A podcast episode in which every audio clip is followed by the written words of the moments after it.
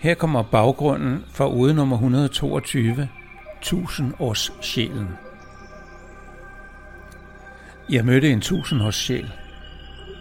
Jeg var længe om at opdage det, vidste ikke, at den slags eksisterede, og slet ikke, at man kunne møde dem.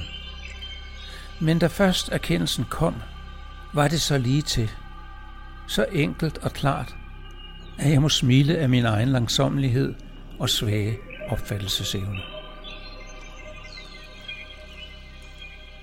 Her kommer ude nummer 122, sjælen. Jeg mødte hende i 2010. Havde ingen anelse om, hvad det var, jeg mødte, men jeg elskede hende fra første øjeblik. Hendes krop var ung, og selvom sjælen, som jeg senere skulle blive klar over, var gammel, så legede hun med livet, som væsner på hendes alder bør gøre. Lige da vi mødtes, var hun usikker og behagsyg, men det tog jeg blot som et sødt karaktertræk, for hun vidste ikke, hvordan hun ellers skulle vise, at hun nød vores samvær. Fra den dag var vi sammen hver eneste dag, ja næsten hver eneste time. På arbejde, ved stranden, i skoven, hos venner og i mit lille hus på Gardvejen i Korselitseskoven.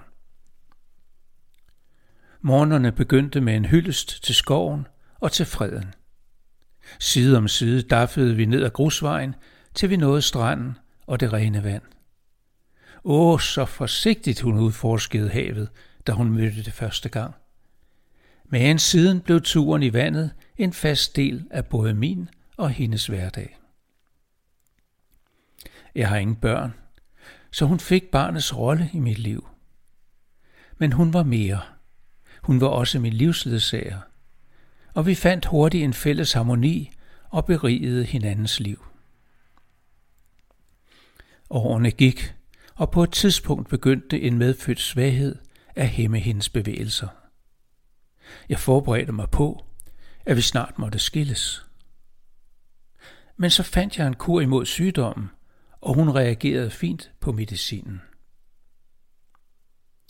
Jeg havde forberedt mig på, at sige farvel til mit livs kærlighed.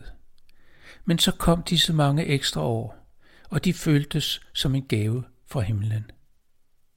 De blev den bedste tid i vores liv, og det var i den periode, hun viste mig sin sjæl. Hun gav mig sin betingelsesløse kærlighed og lærte mig at være mindre kaj med min. Og selvom det kun var i kortet glemt, viste hun mig nogen af universets mysterier.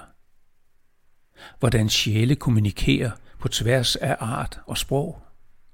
Og hvordan jeg kunne hele hendes smerter, blot ved at lade kærligheden til hende blomstre. Da det langt om længe lakkede mod enden, bad jeg til Gud om at gøre hendes sidste tid mild og udholdelig. Og det var på det tidspunkt, han tillod hende at vise mig sit inderste jeg, selve sjælen.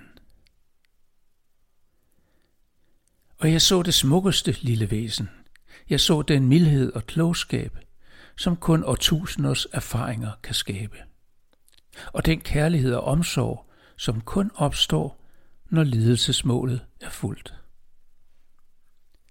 Jeg ved, vi aldrig mødes igen, men det betyder intet, for hun lærte mig også, at vi bærer kærligheden med os for evigt.